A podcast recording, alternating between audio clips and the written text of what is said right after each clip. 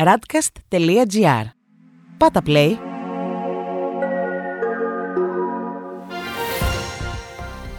World Desk Ο γύρος του κόσμου μέσα από τα πρωτοσέλιδα ευρωπαϊκών και αμερικανικών εφημερίδων για την 13η Μαΐου 2021. Φόβοι για πόλεμο μεταξύ Ισραήλ-Παλαιστινίων. Μειώνεται η θνησιμότητα από κορονοϊό στην Ισπανία.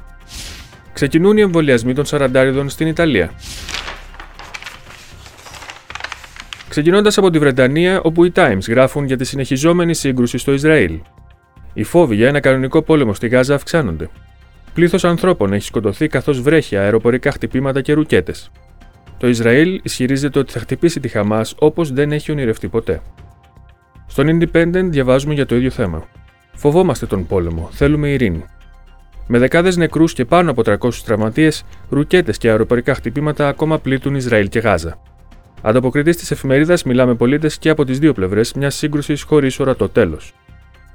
Η Daily Telegraph έχει σήμερα κύριο τίτλο Οδηγία σε γενικούς ιατρούς να ενθαρρύνουν τους ασθενείς να χρησιμοποιούν το διαδίκτυο. Το NHS προτείνει στους ιατρούς να διεκπεραιώνουν ηλεκτρονικά τα ραντεβού με τους ασθενείς για να αποφευχθούν οι κατηδίαν συναντήσεις. Και τέλος, ο Guardian γράφει Οργή καθώς ο Πρωθυπουργός υποστηρίζει έρευνα για τον κορονοϊό, αλλά όχι νωρίτερα από το 2022. Κριτική δέχτηκε ο Μπόρις Τζόνσον για την απόφασή του να ορίσει την έναρξη της έρευνας για τη διαχείριση της πανδημίας την άνοιξη του 2022. Αδικαιολόγητοι βρίσκουν την απόφαση ειδική στον τομέα της υγείας και οι οικογένειες των θυμάτων της πανδημίας. Στην Ισπανία, θετικά είναι τα νέα για την πρόοδο της ανοσίας του πληθυσμού. Η Ελπαή γράφει σχετικά.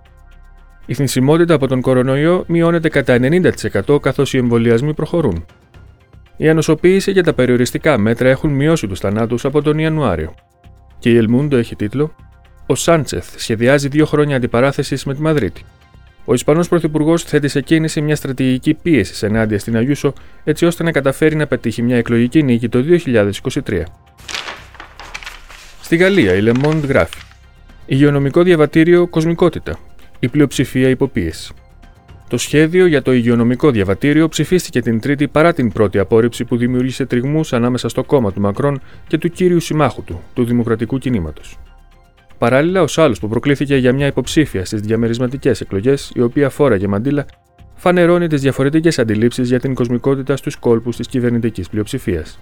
Στη Λεφιγκαρό διαβάζουμε: Ισραήλ και Χαμάς στα πρόθυρα ολοκληρωτικού πολέμου. Χίλιες ρουκέτες έχουν εκτοξευθεί από τη Γάζα, εκατοντάδες αεροπορικά χτυπήματα από το Ισραήλ. Η στρατιωτική κλιμάκωση ακολουθεί. Και τέλος, η Λιμπερασιόν έχει τίτλο Τόκιο. Νοκάοτι αγώνες. Δύο μήνες πριν από τους Ολυμπιακούς και τη στιγμή που η Ιαπωνία περνά τέταρτο κύμα κορονοϊού, οι φωνές για την εκ νέου αναβολή τους πληθαίνουν. Στην Ιταλία, η εμβολιαστική εκστρατεία επεκτείνεται στους Σαραντάριδες. Η Λα Ρεπούμπλικα γράφει σχετικά. Εμβόλια, η σειρά των Σαραντάριδων. Εντολή του στρατηγού Φραντσέσκο Φιλιόλο να ετοιμαστεί η Επιτροπή Εμβολιασμών να δέχεται ραντεβού από Ιταλούς πολίτες που είναι γεννημένοι από το 1972 μέχρι το 1981. Στο ίδιο πνεύμα και το πρωτοσέλιδο της Μεσαντζέρο. Εμβόλια, ήρθε η ώρα των Σαραντάριδων. Ανοιχτές από Δευτέρα οι κρατήσεις για την ηλικιακή ομάδα 40 με 49, ενώ παράλληλα το Επιστημονικό Συμβούλιο φρέναρε τη χορήγηση του εμβολίου της Άστρα Ζένεκα στους πολίτες κάτω των 50 ετών.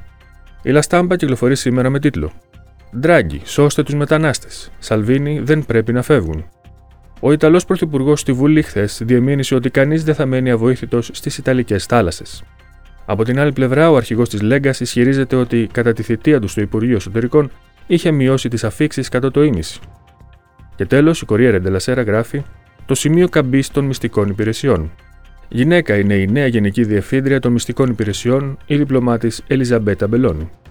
Οργή του Κόντε για την αντικατάσταση του προηγούμενου διευθυντή Τζενάρο Βεκιόνε.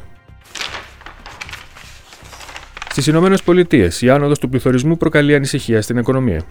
Η Wall Street Journal γράφει σχετικά. Η αύξηση του πληθωρισμού συνταράσσει τις αγορές.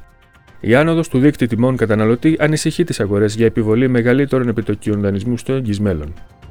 Στο ίδιο μήκος κύματος και η Financial Times.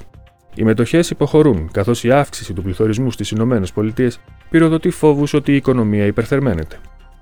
Τον Απρίλιο, ο πληθωρισμός αυξήθηκε κατά 4,2% σε σχέση με πέρυσι, η μεγαλύτερη αύξηση που έχει καταγραφεί από το 2008. Η Washington Post έχει σήμερα τίτλο Ο Νετανιάχο υπόσχεται να διευρύνει την ανταπόκριση.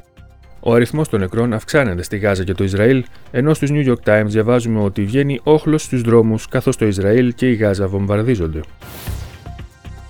Αυτός ήταν ο γύρος του κόσμου μέσα από τα πρωτοσέλιδα του διεθνούς τύπου. Η επισκόπηση αυτή είναι μια παραγωγή της Radcast. Στην εκφώνηση και επιμέλεια ο Παναγιώτης Τουρκοχωρήτης. Στον ήχο ο Διονύσης Αντίπας.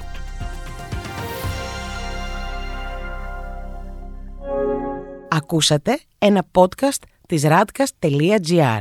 Ακολουθήστε μας σε όλες τις πλατφόρμες podcast και στο radcast.gr.